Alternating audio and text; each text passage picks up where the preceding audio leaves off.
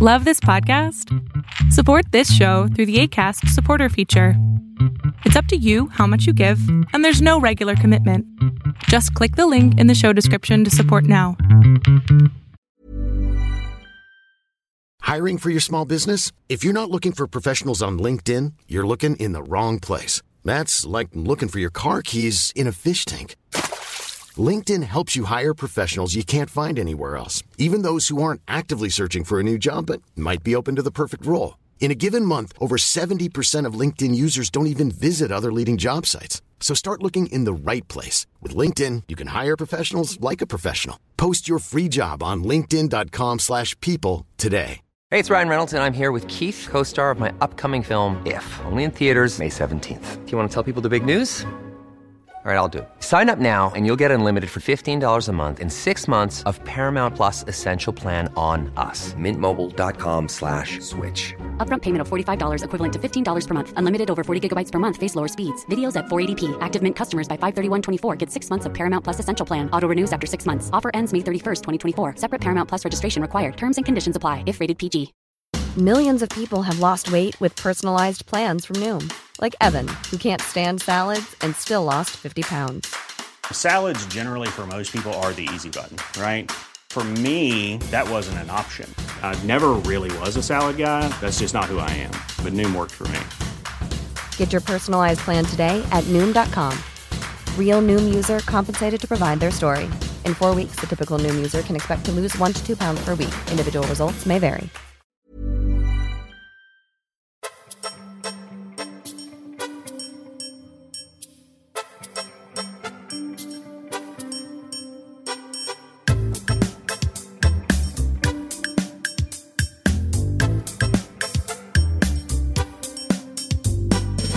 Hey, everybody. Welcome into an all new episode of Can We Please Talk podcast. As always, I'm Mike Leon. And I'm Nick Severi. On the program today, the ongoing debt ceiling battle between Congress and the Biden administration, Dianne Feinstein's health issues, Representative George Santos's legal issues, all of that as PBS NewsHour correspondent Lisa Desjardins stops by the podcast in just a bit to chat with us. Plus, in our final segment, Nick, throwing it all away for something you are not one star athlete in one of the most popular sports in the world, in my opinion, is doing just that. Nick and I with more on Memphis Grizzlies superstar Ja Morant in our final segment. If you hadn't heard this story, sounds a little bit repetitive because it happened twice. So more on that in our final segment. Uh, Nick, how you been, buddy? What, what's going on over there in uh, Easton, man? haven't talked to you in a few days. We've been uh, we had the town hall uh, episode. Uh, we got a lot of feedback about that. Shout out to everybody that's been hitting us up on on IG, TikTok. The TikTok comments are always wild. I send you screenshots of that, or YouTube comments are wild. But how you been, buddy?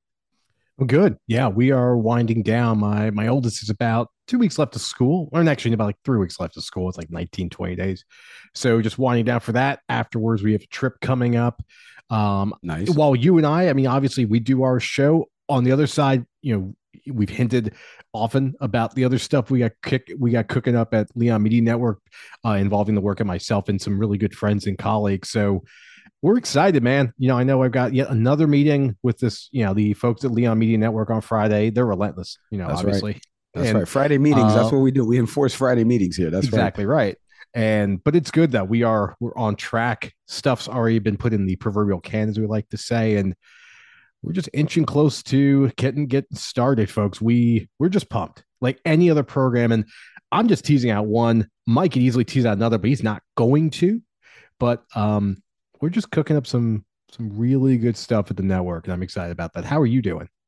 I'm good, man. And by the way, uh, visit us at leonmedianetwork.com. You can check out some of the shows that Nick is alluding to. One that he will be co-hosting. Uh, we got another one launching soon. We've got a politics podcast coming soon with somebody that you've seen on television, on your television screens across Fox News, MSNBC. So stay tuned for that. Sign up on leonmedianetwork.com to find out more. I want to shout out the Muckrake Political Podcast. I was just on there. Uh, Jared Yates Sexton, Nick Hauselman, both of those guys. They've had me on uh, twice now. One time to co-host when Jared was away.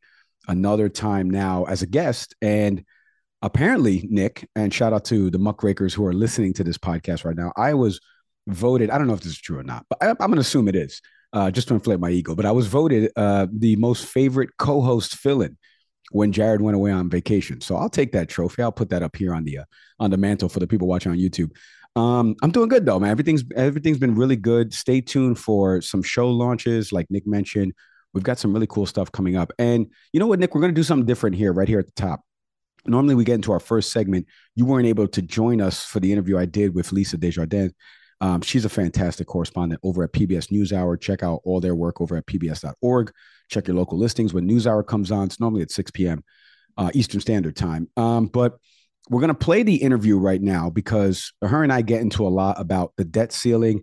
There's recent news about George Santos. There was just a, a vote on the House floor as we're recording this to expel him that kind of went along party lines, and no House Republicans kind of voted for that. So, and Lisa alludes to that in the interview. So, we're going to play the interview. We're going to come back on the other side, react, and then we'll get into our final segment about Ja Morant. So, here's Lisa. All right, joining me now, she's a fantastic correspondent over at PBS's NewsHour, and that's Lisa Desjardins. Lisa, Mike Leon, thank you so much for hopping on the podcast with me. Uh, really glad to be here.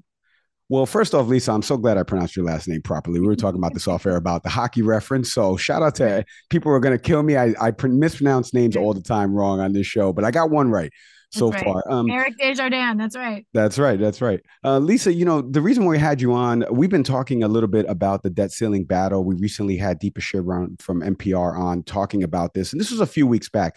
And there's been some recent developments, obviously, that has just come out. President Biden was supposed to go to a trip to Australia and New Zealand. He has since canceled that trip. What's the latest that you can share for our audience in terms of the negotiations, the ongoing battle, and, and what truly is at stake if we don't reach a deal by June 1st? That's a lot to cover, but but those are the right questions. Exactly. Where we are right now, it's actually a better moment than I expected to be at today.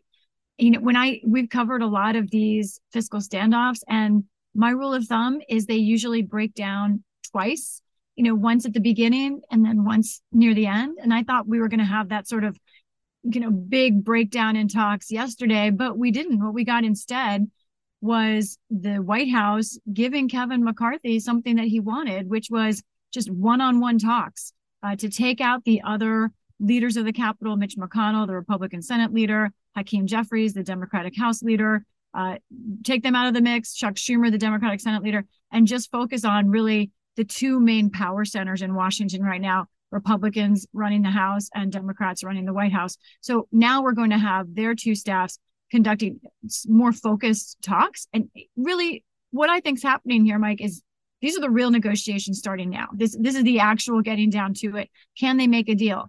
Now, all that said, they are very far apart in terms of what each side wants or what each side feels they can give we can go through all of that, but it's going to be difficult, I think, reaching a final deal. I, I, think a lot of us can kind of sketch out what one could look like, but it, it's going to be very tricky building these coalitions because everything that's a compromise will take away votes from each side. You know, each side loses something when they give and the compromise. So that balance and all of the close margins we have here at the Capitol is going to be tricky to get to what's at stake uh, is rather monumental. This is an unprecedented situation. Should we um, actually default on the U.S. debt, if we should actually crash into the debt ceiling, as I call it, that's never happened. So, you know, you can read all the analysis you want. The truth is, no one really knows exactly what would happen or how fast it would happen. One thing we know for sure is that the government, the federal government, would not have enough money to pay all of its bills. So in some way, somebody would have to decide what bills get paid, which ones do not.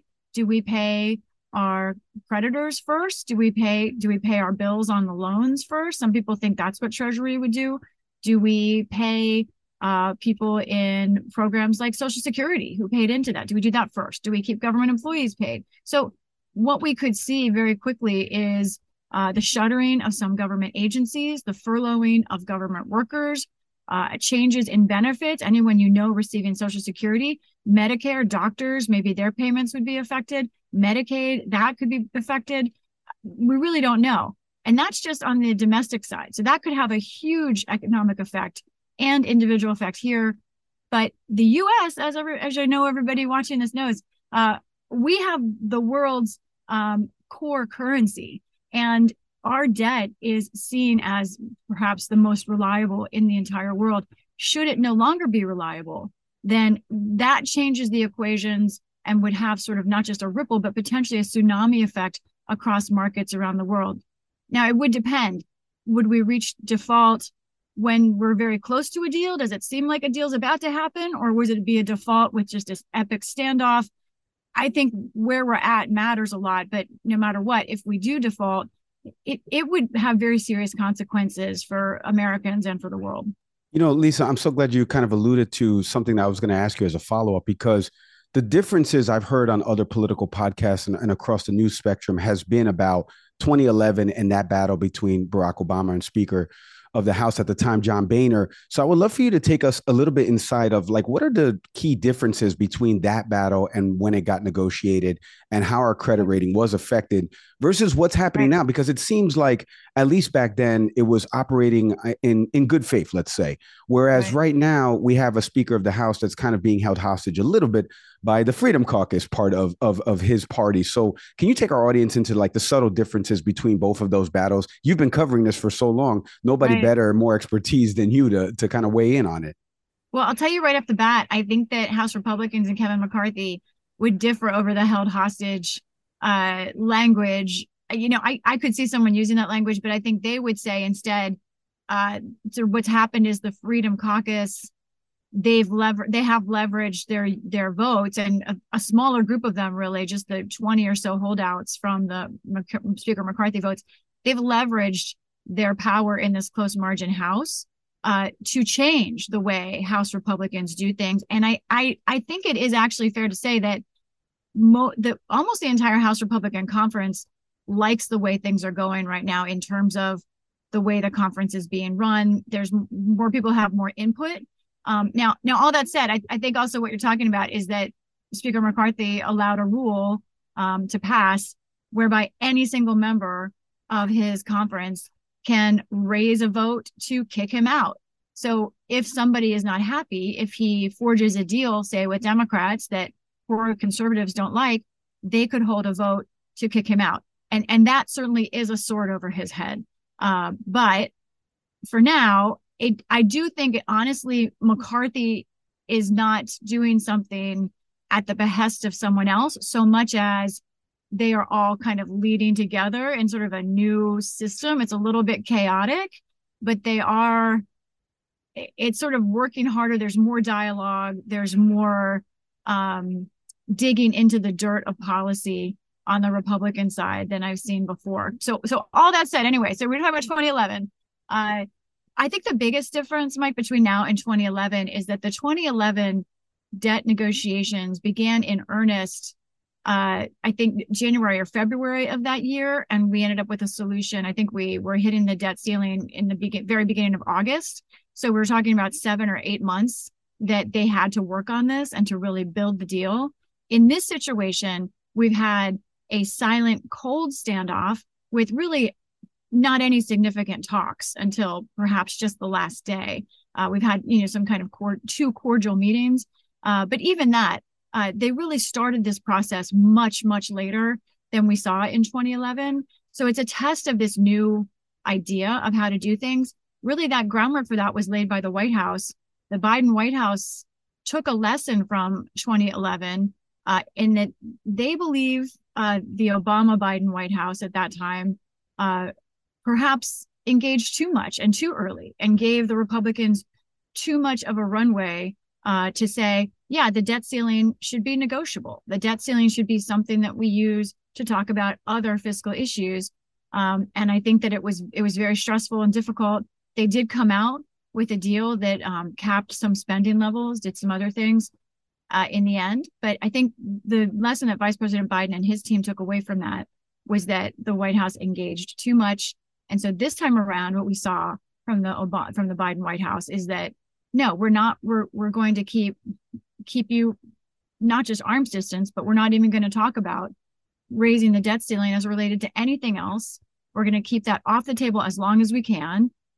We all knew that in the end, it was going to be a question of could House Republicans actually pass anything uh, to say what it was that they wanted? Could they pass a bundle of things that showed they they have enough support for some kind of combination bill, and they did. When Speaker McCarthy got those 217 votes for that uh, for the for their bill, which would cut spending, also raise work requirements, permitting reform has a bunch of things in it. It's basically their opening offer. When he was able to pass that through his conference to the surprise and shock of many Democrats, it changed how this negotiation was going to go. It forced the hand of Democrats because they have not been able to pass anything. There are not enough votes in the Senate right now for a clean debt ceiling increase, which is what Democrats want. That is due to Republicans in the Senate, but regardless, Democrats still can't pass something. So that really evened out, I think, the negotiating postures. And while I think the Biden White House was thinking they could make it, you know, maybe all the way to the debt ceiling uh, deadline without having to really deal with, with McCarthy, that, that, changed in the last couple of weeks when the House Republicans were able to pass their bill. Um, and now that we're getting close to the deadline, everyone realizes that this is a serious situation, uh, that if they're not careful, they could accidentally stumble into default. So I, I think that timeline is just so different what's interesting is right now that timeline pressure seems to be helping. Sometimes it hurts, but at this moment, it seems like there are serious people in the room that are really trying to figure out what they can do. Well, you fed into the follow up perfectly because speaking of slim margins, it's, it's, almost as if you have my script here that I'm asking hey. you questions. Uh, Lisa, you know, Dianne Feinstein, Senator Feinstein, we've been talking about her a little bit on the program. Obviously, I know she recently appeared in the halls of Congress. She claims she's been able to fulfill her duties, although obviously she's been absent for the past few months and on a few different key votes. What what are you hearing uh, mm-hmm. from Democrats? What's your read on whether or not Democrats are going to get behind calling for her to step down? And ultimately, what does happen with her? I know obviously her seat is up in 24, but what what do you think will happen between now and then? Uh, let's see. You know, I I have not seen Senator Feinstein since she's returned to the Senate just a couple of days ago, so I haven't had the chance to for myself uh, to you know take stock of of it, how if she's different than before she left or or what she's like. We know she's in a, a wheelchair. We know that her health is fragile. So her her staff uh, themselves sent out a statement from her saying that she continues to have balance issues, um, among other issues as a result of her um, shingles infection and complications. You know, it's it's clear from photos of her and video of her, other colleagues who have uh, run into her at the Capitol, uh, that that she really, um, it seemed like survived a potentially life-threatening blow here. I, I I don't know that medically, but it is clear that what happened to her was very serious medically. Um, and it is a testament, I think, to her stamina. Other people would say to how stubborn she is that she has decided to stay in her office, stay in office. Republic Democrats, to be honest, are divided about it. There are some who, before she returned, there were growing cries to say that she needed to step down because her vote on the Senate Judiciary Committee was decisive and try would have been decisive in getting some nominees through. And those nominees were backing up. They were frozen because she wasn't here. So there were increasing calls for her to step down. She had to come back, or else I think her job was in jeopardy. Um, even now, though, she's not attending every vote. She really seems to be attending votes uh, either when she feels up to it or when she absolutely is necessary for Democrats to pass things. There are many Democrats who um, just don't really want to talk about it. They don't feel like it's a polite thing that it is she was elected by her state. And when she was elected by her state, uh, there were already stories questioning her age, questioning her capacity, but Californians still elected her. And there are some Democrats who say, you know, the voters of California, it was their decision. There is also the factor that there's a tremendous amount of respect for Dianne Feinstein. She was a pioneering, uh, not just female lawmaker, but like lawmaker of all types, especially on issues like guns, violence, um, those things. She has been and and intelligence uh, also the U.S. posture toward war. These are things that she's had major influence on, and she was kind of a a pillar here in the Senate. Now, I will say her decision to stay has undermined that legacy. I believe, you know, while she still has a lot of respect, people aren't talking about her legacy as much as they're talking about, you know, should she stay? She has decided to stay. We don't know if that's going to change anytime soon.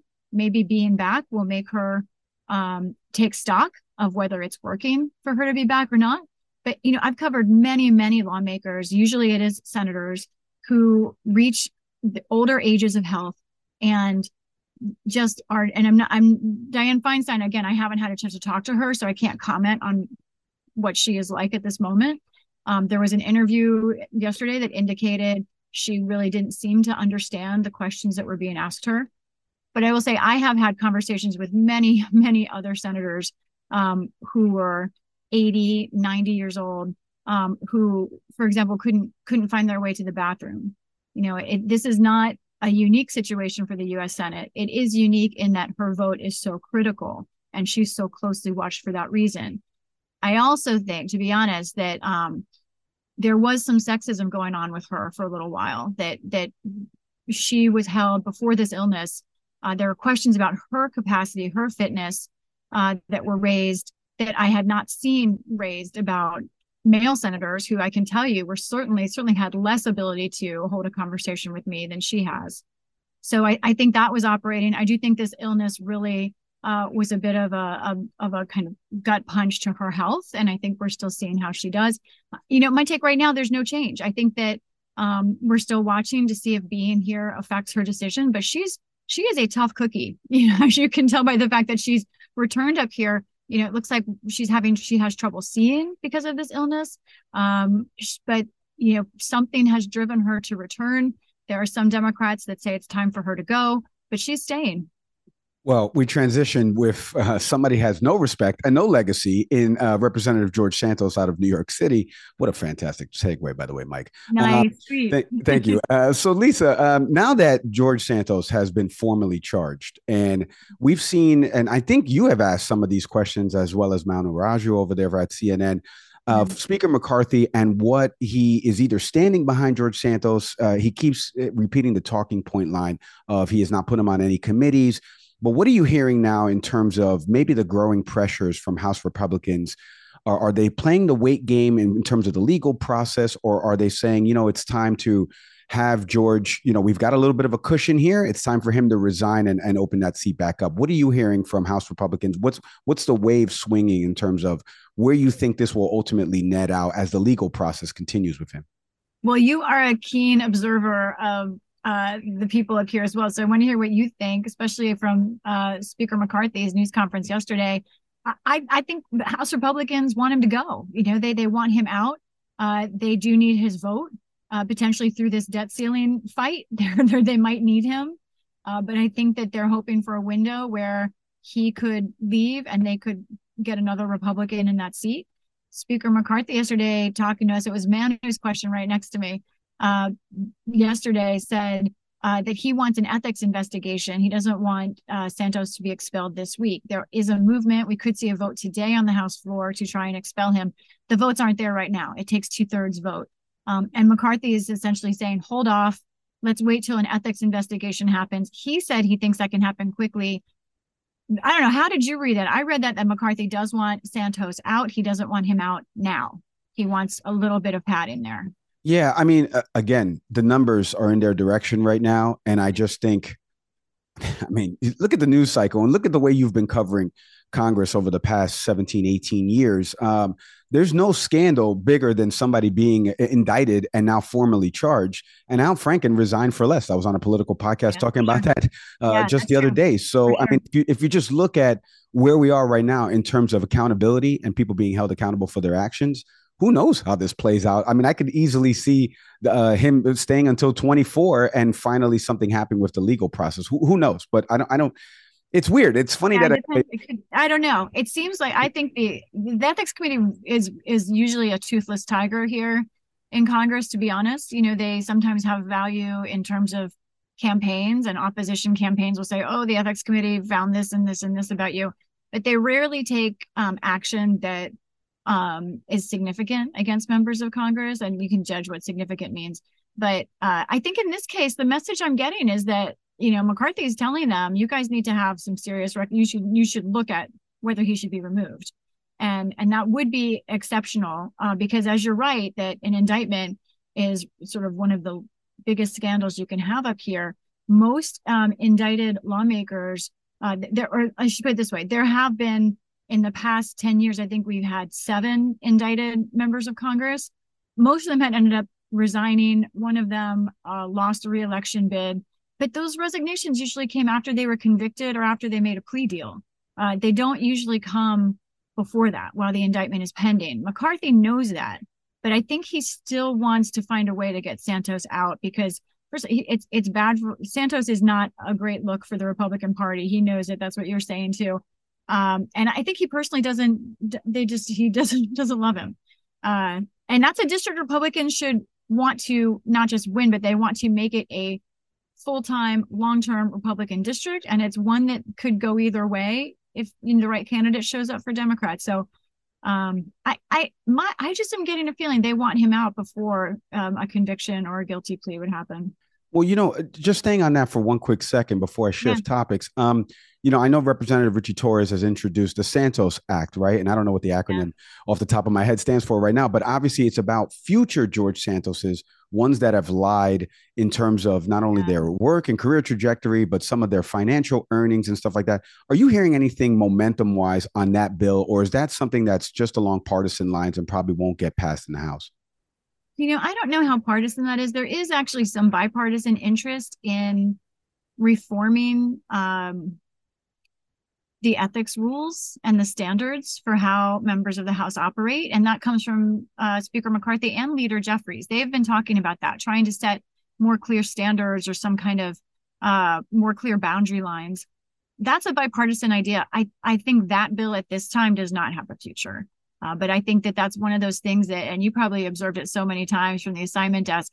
That's a seed that's being planted right now. It might take a few years for it to turn into something, uh, but I I don't I don't think that that bill has a future this Congress, but you know, you never know. You never know. All right. Well, Lisa, I want to get your takes on this because I want you to relax for me for a little bit here. Oh take the Uh-oh. take the TV hat off. Forget the oh cameras boy. are here. There's no microphone. That usually here. means you want me to say something like that I'll regret. no, no, no, no, absolutely not. So, so our last episode was around uh, the CNN town hall with former President Trump. Uh, I saw one of your tweets that caught my eye where you were mm-hmm. talking about you were having, I guess, this philosophical, maybe internal debate about whether or not you would live tweet about it. And we've done episodes here. I've done a few on media literacy. We've had Ron Filipkowski on the program, who obviously covers a lot of right wing extremism media. And, and one of the questions I had asked to him was about platforming some of this stuff, right? Like, and why are you doing it and giving them ample and reamplifying what they're saying? And he said something to the effect of, I'm clipping out segments that are making them look bad. So people can see how they look bad. And it's very short. I'm going through two, three hours worth of tape to get into a 45 second minute clip for Twitter. And I that kind of stayed with me. And keeping in that same theme, I'm thinking now about why CNN would have the former president of the United States on. Obviously, like I just said, he is the former president of the United States. He is obviously potentially the front runner right now for the GOP in 2024. So giving him a platform to speak in a town hall setting maybe the format is wrong, but I want to get your takes on why you chose not to really cover it and talk about it. And what do you make of platforming something like that in prime time, given the format? A town hall audience, we all know how that's crafted, right? Questions are pre plotted. Uh, everything is kind of to the discretion of the Trump campaign, lesser effect to the news network because one side's going to pull out of that. What was your overall read on it and why you decided not to live tweet about it? Well, you know, I, I don't think this is you're saying, but I'm I know CNN had complete control over the questions, right? I know that they did, and I believe they also um, had control over the audience, which is another part of debate, I think, over how CNN handled this. Uh, so why didn't why did I not live tweet? You know, to me, I guess the my equivalent answer uh, to what I'm doing when I'm tweeting is, you know, what can I add to the conversation? You know, I mean, what what can I am I doing something that like is can add to thought or is a question or something that I think um, expands thought and brings some light. You know, every every now and then, you know, I'll I'll get get passionate about something and kind of it'll be more heat than light. But most of the time for me, I'm just trying to shed light. Uh, sometimes I'm trying to be clever. Sometimes I'm trying to be thoughtful. But you know, I just want something that sheds light. And I also think something we do at NewsHour. I'm not trying to promote us, but one reason I love working for us is um, we're not trying to raise everybody's blood pressure you know like we're not we're not trying to just be like sensation ha, let, we're having a guys here's something we're saying react i'm reacting you react to me reacting. Like there's too much of that. And and there's plenty of people doing that. You know i think there's a big there's a bit of a pack mentality in journalism. It's a natural thing. But i'm always looking to figure out okay what isn't being said? What aren't we covering? Um, what's a kind of um, way of saying something that that could add to the conversation. And you know i just think with trump i was the our trump reporter in 2016 at that point it was important to really document and really look closely at everything he was saying. It still is important to do that but it was new and americans were still sort of figuring out who is this guy? What is he about? I think now you know we know this is someone who like george santos um, has no problem telling lies for his own benefit when he needs to. He seems to believe those lies once he says them. Um, and I'm not saying the former president always lies. I'm just saying we have doc- we can document that he has lied. That's clear. Uh, we know who he is. We also know his view of America. We know we know a lot of things about why the base likes him. Um, you know, so, so for substantial re- for substantive reasons, and also for personality reasons and also for what they think he represents. And we can get into all those debates. They're all very important. Um, but i just wanted to see is there going to be something new here that is adding to the conversation?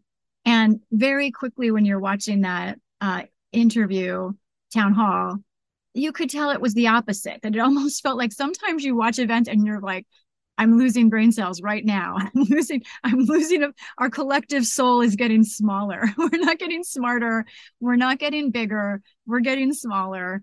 And I think just the, you know, the, when it's back and forth like that, not just between Trump, between anybody and a journalist, occasionally that's useful, but usually it just makes everyone look bad. Usually there's not a way to get out of that. And I think that's a I think that's a signature of our time right now in journalism. You know, I look back to the founders of NewsHour, like Jim Lehrer, um, Robin MacNeil. You know, there's, you know, I thought about that Trump interview. I said, man, I wish one of those guys had done it because, uh, first of all, there's also there's sort of there's a gender thing with Trump too that you have to take into effect. I think with Kaitlan Collins that she was dealing with, but um, but there's also a Trump versus CNN thing as well. But I think the, you know, so so it's not just because they're it's not because they're guys, but I think that they had this sort of way of interviewing that was very kind of had this sort of laid back. I'm not getting pulled in. I'm not taking the bait. You know, I think journalists take the bait a little bit too much right now, and I and they think that they can fight in the same way that Trump is fighting, but it doesn't. It, you can't. It's not. You don't fight like that. And so I think like I just I think it was Robin McDill that did an interview with Fidel Castro at one point, and I'm sorry if it was Jim Lehrer, it might have been. It was one of those guys, and just a classic kind of madman style. He's just sitting back in an armchair with Fidel. So, you know, Senor Castro. You know, it was a very serious interview, but it was like the opposite of combative, which actually brought out, I think, more of the problems with Castro and really put him on his heels more because it was sort of like, I'm not, I'm not going to like elevate this um tornado of of sort of emotion and sensation that you do i'm going to go the other way. I'm going to just step back and say but wait a minute you know hold on. Um, now i don't know if anything could work with trump. Trump is trump. He's going to answer everything he wants. He's going to attack anyone who asks him a negative question. Um, but for all those reasons i kind of just wanted to step back and do the like okay wait a minute. I'm going to keep my cool here. You know like and i and i didn't i just didn't think there was anything that added to the conversation. Listen, adding to the discourse is the purpose of this show. Confrontational journalism. I'm so happy to be here. Yeah. Conf- confrontational journalism is something I do not strive for, nor do I want to do. I want to have serious people on the program. We talk to people who know what they're talking about, and it feeds in perfectly yeah. into Lisa Desjardins and the team over at NewsHour. You can check out all of her work over at pbs.org or check your local listings in time for when NewsHour airs. Lisa, I can't thank you enough for coming on the program today. Continued success to you, and please stay safe. Thank you so much. You too.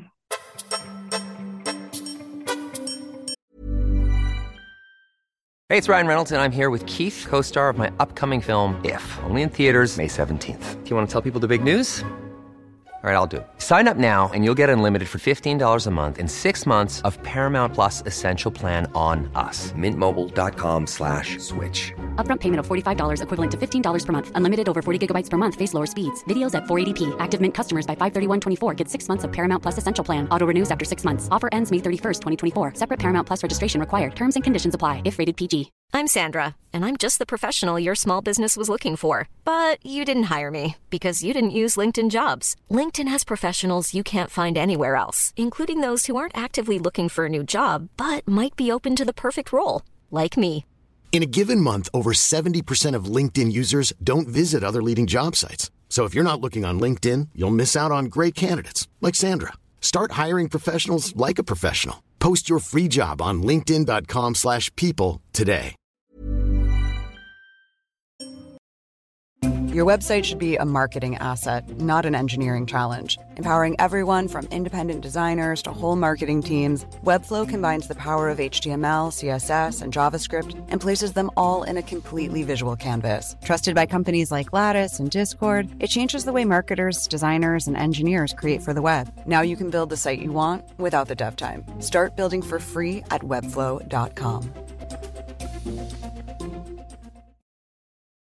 All right, quick break from the podcast to tell you about the good folks over at Fresh Roasted Coffee, the official sponsor of the Can We Please Talk podcast. You know, Nick, I want to do this different, this ad read.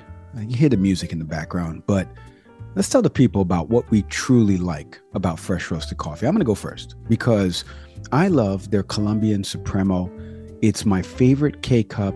Uh, everybody in my family has been ordering it it's it, you can smell it when you're putting in the K-cup machine. It's just so delicious and refreshing to know that I don't have to go with some of these other brands that are out there that their coffee just doesn't translate into K-cups for me. And you know I'm a big K-cup guy, and I just I just love what fresh roasted coffee brings me in the morning. I know I can make my cup of coffee, make my omelet, have my breakfast ready to go. What do you love about fresh roasted coffee, Mr. Mr. Coffee Snob aficionado? I love the fact that they've turned my they've turned my coffee setup into the best coffee shop in town. You know, about a mile down the road from me is a a coffee company known for a particular shade of green, shall we say. I haven't stepped foot in there since you've introduced me to fresh roasted coffee. Love it. They have absolutely this company, folks. I gotta tell you, fresh roasted coffee turned my home into the best coffee shop in town. Now, Mike talked about flavors. I'm a vanilla person. Every time I order from Fresh Roasted Coffee, by the way, can we get 20? We'll make sure you save 20% off your first order. When I order vanilla, ha- the hazelnut, coconut. It's my it's my holy trinity of coffee. Respect. um and it never fails. It comes in the box, ready to go. It's the perfect blend of flavor, but also strength. Because when I wake up in the morning, I want a strong cup of coffee, but I also want to get that flavor too. And in a French press, as soon as I push it down, four minutes, of course, let it steep, just get it right. I'm good to go, and I'm blowing through the coffee. I mean, these folks at, at Fresh Roasted Coffee know every few weeks I'm calling in. And if you want to, folks, you can be a subscriber too, like I'm going to become. Mike, they've they've turned my home into the ultimate coffee experience. I can't I can't put it any better than that. I mean, you really can't sum it up better than that. And like Mr. Severi mentioned, you go to freshroastedcoffee.com right now. Not only coffee, they have tea as well. They're Positively Tea sister brand. But you put all of this stuff, you go onto their site, you take their quiz, you get the coffee, you get the tea, you get the mugs, anything you want. When you get to checkout, enter in the promo code Can We Get 20 to get 20% off the delicious coffee. Head to freshroastedcoffee.com today.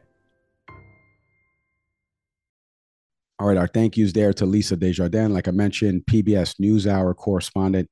Follow her across social media, Twitter, IG. She's fantastic. Um, if you have not seen, I sent it to Nick. If you have not seen the video of Lisa at the Capitol on January 6th, she was covering this for PBS NewsHour. She happened to be in the halls of Congress. She's hiding behind a desk, calling in. Security's kind of helping her. I believe she won an award for her coverage on that day because, again, where the breaches were happening, she happened to be by. Um, and I was watching this video, and she's on with uh, obviously the NewsHour anchor at the time, uh, Judy, that that recently re- not retired, but she's moving on to another project. But um, it was it's it's really there's people that've got January 6 scars, right? And uh, we've talked to a few, and that stuff was real.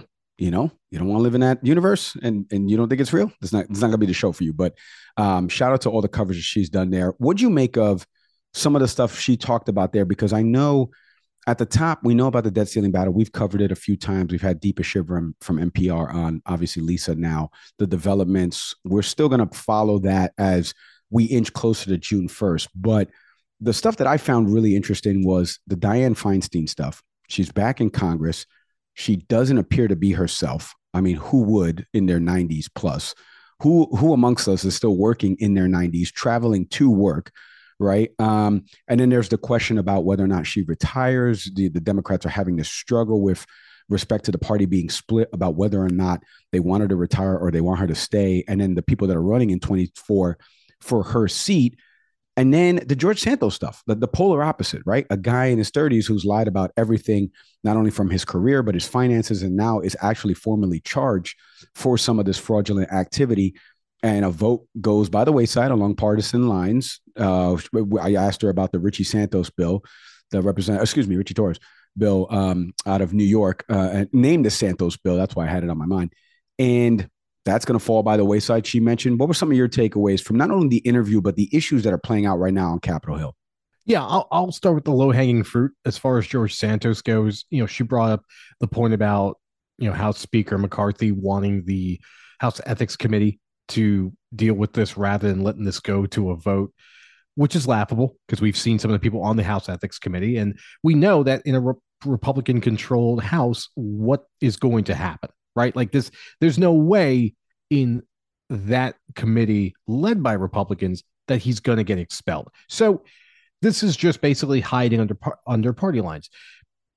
I mean, it, it, seems relatively slam dunk, but this is always what keeps coming up. And there's we've seen this in other places where people are just getting you know voted out of office right we saw this in tennessee and obviously people were reinstated we saw this recently in there's a state in the northwest where people tried to expel expel someone because um, they they consider themselves transgender or something to that effect you know and it keeps coming back to does the congressional body or does the elected body get to make this decision or do the voters you know, if I voted for George Santos, obviously I wouldn't have, but if I had, don't I have the right to decide whether he represents me or not? But so many states don't have measures in place to deal with a runoff or anything. And that's, again, I always have tons of criticism. I mean, obviously, um, you know, our system of government has its flaws and, and its advantages, but in this one, there's just really kind of just party lines being split over this. As far as Dianne Feinstein goes, she brought up a Lisa brought up a really good point about sexism in the coverage of this, um, in the sense that well, she brought up the point that she's observed, you know, male senators that, as she had put it, you know, struggled to get to the bathroom. Um, and why are we not talking about them? And while I understand that point, I'm also going to push back on this whataboutism here. We have a acting member of the U.S. Senate who, according to govtrack.us, which is a great resource for just tracking voting um, just voting habits of elected officials. You know, from from October to December 2020, 2021, she missed 46% of the votes that were cast. So she just missed those votes. Most recently, April through May of 2023, she missed 84% of votes. At the same time, we also have in John Fetterman a similar situation. You know, Fetterman from February to March of 2023 missed 85.7% of votes made. So you have elected members that are not doing their job. Now, I know that sounds cruel, but understand something. If Dianne Feinstein doesn't vote, no one can vote in her place. I, I haven't seen that. I mean, if, if, if, I'm wrong, please email the show at can we please talk podcast at gmail.com. This is not a proxy thing. That's a member of the Senate in a pretty contested body of government right now who is unable to do their job. And that's not a slander on her. That's not a slight on her. I get it. Health concerns are real. The same thing with Senator Fetterman. But when these folks are unable to do their job, no one can step in and do it. Mike, at your job, if somehow you take a sick day or you take a prolonged sick leave, I'm pretty sure someone could step in and manage your workload. There's a plan in place for that to happen. There's certainly one in plan a plan in place at where I work. That's not the case with members of Congress. So when they're not doing their jobs, we all, especially right now when you have such a fract- such a, a fractured, you know, you know, government at this point, they're missing out on their jobs, which ultimately can affect all of us. And that's where I have the problem. And I agree that there are members of Congress who we ha- should probably consider, consider retiring if they can't be able to perform their responsibility.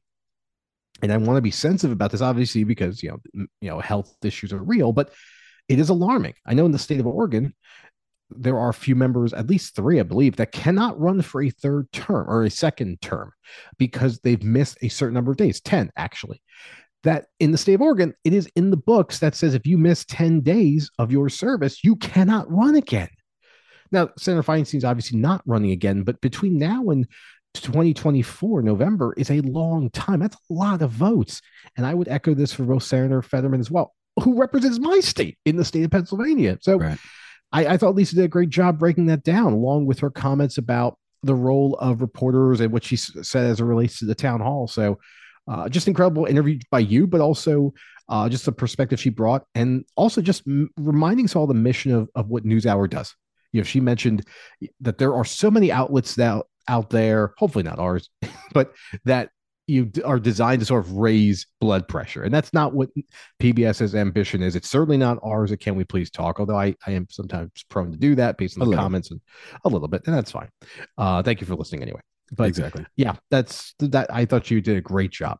Well, appreciate that. Uh, and shout out to, like I said, Lisa, and you can go check out all her work at pbs.org. All right. And in our final segment, I alluded to it earlier in the show, talking about a star athlete right now that is potentially – throwing it all away. And when everybody uses that term, throwing it all away, I mean, obviously it's subjective. What is that person throwing all away? Is it money? Is it their career? Everything is subjective, right? Or to, to an nth degree. But one star athlete right now has been in the news since Saturday when a video surfaced on Instagram on an IG live when Memphis uh, Grizzlies basketball star Ja Morant was seen dancing in a vehicle with some of his friends. And when his friend pointed the camera to him, he happened to have a pistol on him as he was, you know, bopping to the song. Yes, I said bopping to the song. That's right. Um, and so obviously, quickly, the friend put the camera kind of down so that you couldn't see Ja anymore. A lot of people slowed the video down. There was freeze frames, there was screenshots. It went viral. It was confirmed that he did happen to have a pistol on him. And this is the second time that Ja Morant has had this incident happen to him. Earlier in the season, he was suspended eight games when he was seen in a Memphis strip club, or it may have been on the road at a strip club on the road. And he was brandishing a gun. And this was surveillance footage that came out from the nightclub itself. I think it happened in Memphis. And so Adam Silver, the commissioner of the National Basketball Association, met with Ja. They sat down, they gave him a suspension of eight games. The Grizzlies complied with the suspension. He was docked some pay. Now, for this activity, obviously they're not in the playoffs as the NBA playoffs are happening right now. And so he's been suspended from team activities. What does that mean? He can't go to the facility. He can't do certain things, practicing with the team and stuff like that. He probably wasn't doing any of that anyway. So there's no real consequence just yet. He's been docked a little bit of pay. He's been docked a little bit of time during the middle of the season when they happen to have a good record. Nothing substantive. Now, I want to get into, I gave you a little bit of the context of the story, but I want to get at the root cause here. And the root cause, or at least the root issue in my eyes, is the coverage of another video of him having a weapon in a state that's open carry, like Tennessee is, and it's being judged a little bit differently than other people. And I want to play a take that is kind of making the rounds right now as you and I started recording this, and it's trending all over social media. And it's from former NBA basketball player JJ Redick. Don't know who JJ Redick is, former Duke shooting guard. And obviously, he is now a part of ESPN's lineup. He's an on air basketball analyst, but he also is on First Take, one of their opinionated shows that airs between 10 to 12 noon on ESPN. JJ was on a panel with Stephen A. Smith and Christopher Mad Dog Russo. They start talking a little bit about the Ja Morant situation. And then he says this take a listen. And the last point I want to make is you bring this up the, the, the guns on social media. We talk about consequences. Look, in our country right now, gun culture is pervasive. It's pervasive. We've got mass shooting after mass shooting, and nobody's doing a damn thing about it. So I get why we're so sensitive to this right now. But there's no consequence for Greg Abbott telling his constituents that they should go buy more guns, and then we have mass shooting after mass shooting in Texas. There's no consequence for an elected Tennessee official to send out a Christmas card holding AR 15s with his young family, and then there's a shooting in his very district. There's no consequences to that. So why are we, why are we trying to lay down the hammer on a 23 year old who didn't break a law? So obviously, very passionate there. Um, we're going to get into his take in a second. But first, I want to kind of level set everything here. And let me get into my take first on this because, again, I like to live in this right, wrong, fact, fiction. Let's let's start with the facts of this. Ja Morant works for you know the Memphis Grizzlies. That's a private employer. It's a part of the National Basketball Association. There's a collective bargaining agreement that players go through as they're represented by the players union that they work in conjunction with the owners. And this is how contracts are structured, the pay structure with the salary cap, et cetera, et cetera. So luxury tax, all of that stuff, not salary cap.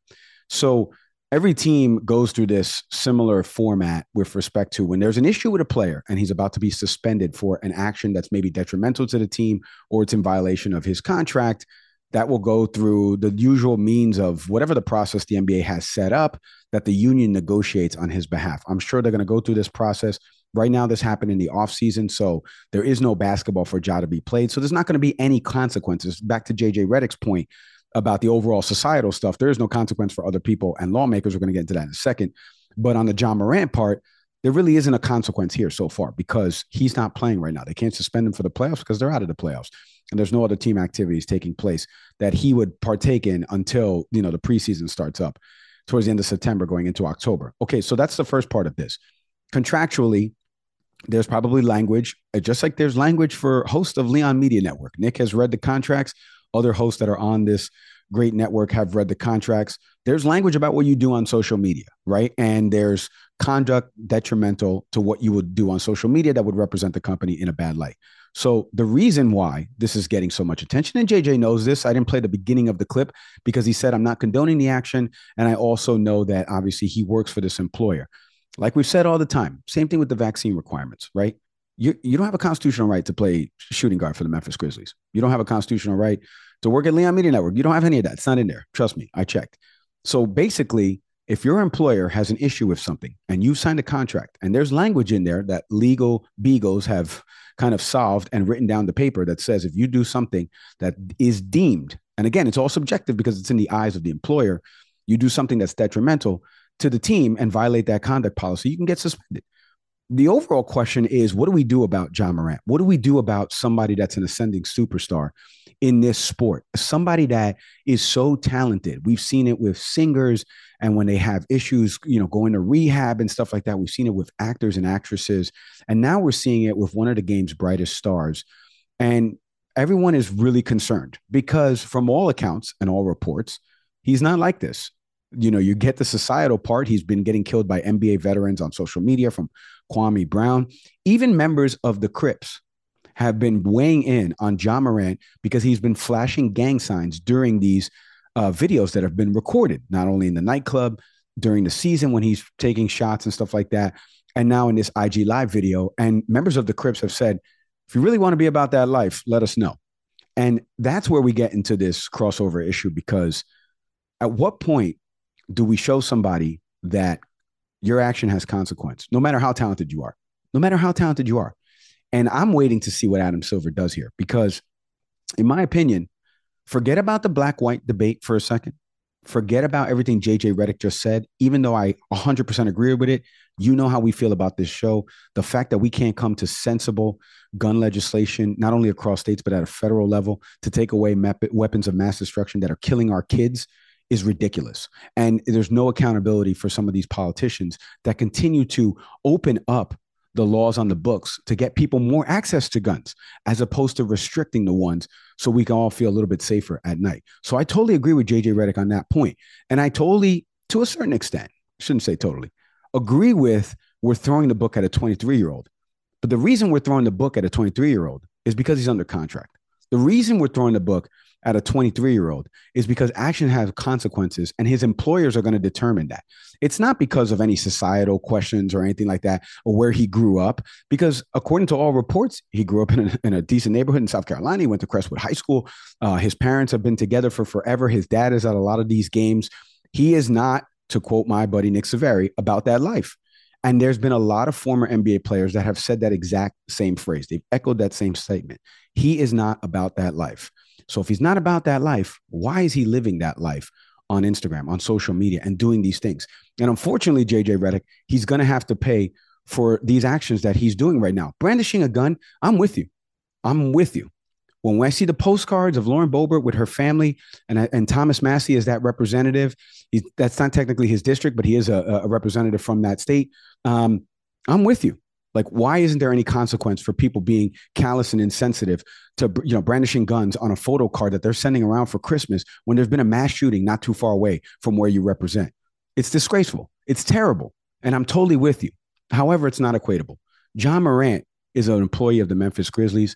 He's going to be suspended as such, and he's throwing away a talent, a generational talent that I wanted my team in the New York Knicks to draft back in a few years ago when they had the number three pick they would have had the number two pick, they would have taken Ja Morant. And so that's why it's a little bit personal to me because I'm seeing somebody on the biggest stage with obviously the most gifted skill set that the game has seen in a long time, potentially throwing it all away.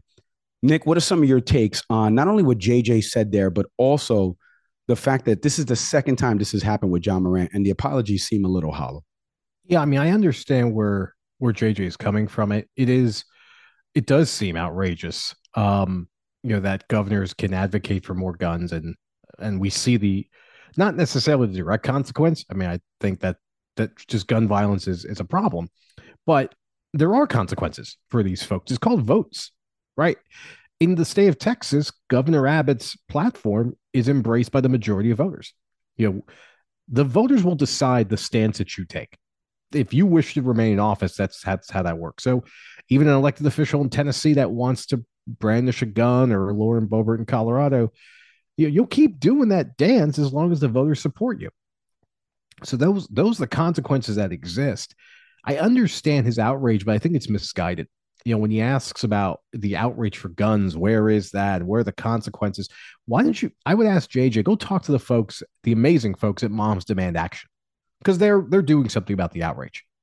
Um, go talk to the state of Illinois that now has banned assault weapons. The Supreme Court has basically stepped out of that argument for now. So the state of Illinois has a ban on assault rifles. Good for them. There are people doing things, and that's what the consequences is all about.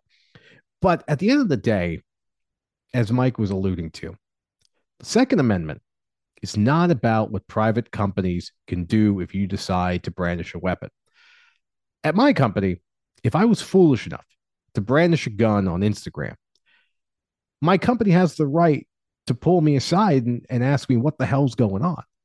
And if it's egregious enough, they could terminate me. Just like the Grizzlies can terminate Ja's contract. Obviously, there's a whole union issue there, but that's how this works. And what throws me off and reminds me again as an educator of just how poorly we teach people civics in this country. It's like the First Amendment people that talk about, well, you know, you can't take away my right to do something. My company can't do that. Like, like, are you just are you people just dumb? Do you not understand how this works? The Constitution isn't go, isn't governing private business. Your company gets to decide what it chooses to do with you. Don't like that? Work for another company. Ja isn't happy with what the NBA does or what the Memphis Grizzly does. Go play in China. I Dwight Howard's certainly recruiting people right now in Taiwan it just simple it's about private business and i think when we talk about this outrage the second amendment enthusiasts it's like just get in line with the first amendment people who also didn't read the damn document in the first place. You talked about the crips and that's the one that that that seriously gives me pause. That's the one that when i think about the the real consequences that's the one i stop on because there is the danger of playing tough among tough people the folks that are talk that are about that life as you talked about they're not taking this as a joke there are people that are comfortable in that lifestyle And I'm not demonizing it. It is what it is. I'll let the courts and the police figure all that stuff out. But is not that person from everything we've heard. And I wonder seriously, as you know, for someone in, in Memphis area, what happens when you come across someone who is? What happens then? Well said. Uh, we leave it there. More on that story as it develops, more on the debt ceiling battle. Thank yous to Lisa Desjardins, like I mentioned, PBS NewsHour correspondent. Go check out all her work at pbs.org. Speaking of .com, leonmedianetwork.com, youtube.com. Type in Can We Please Talk Podcast. Please subscribe to our show. Shout out to all the new followers and subscribers that have been tuning in, crossing over. They've seen me and Nick in a bunch of different places and they've been downloading it, uh, the episodes on audio podcast platforms. You know them by now Apple, Spotify, Google, Goodpods. We're everywhere. Shout out to ACAST, our hosting platform. We can't do it without them. And truly, we can't do it without each and every one of you that listens to this program. You write in comments, you email us. The t- I'm telling you, the TikTok comment section, go follow us on TikTok. It's wild. And I can't thank you enough for tuning into this program and engaging with our content. As always, I'm Mike Leon. And I'm Nick Saveri. We'll see everybody next time.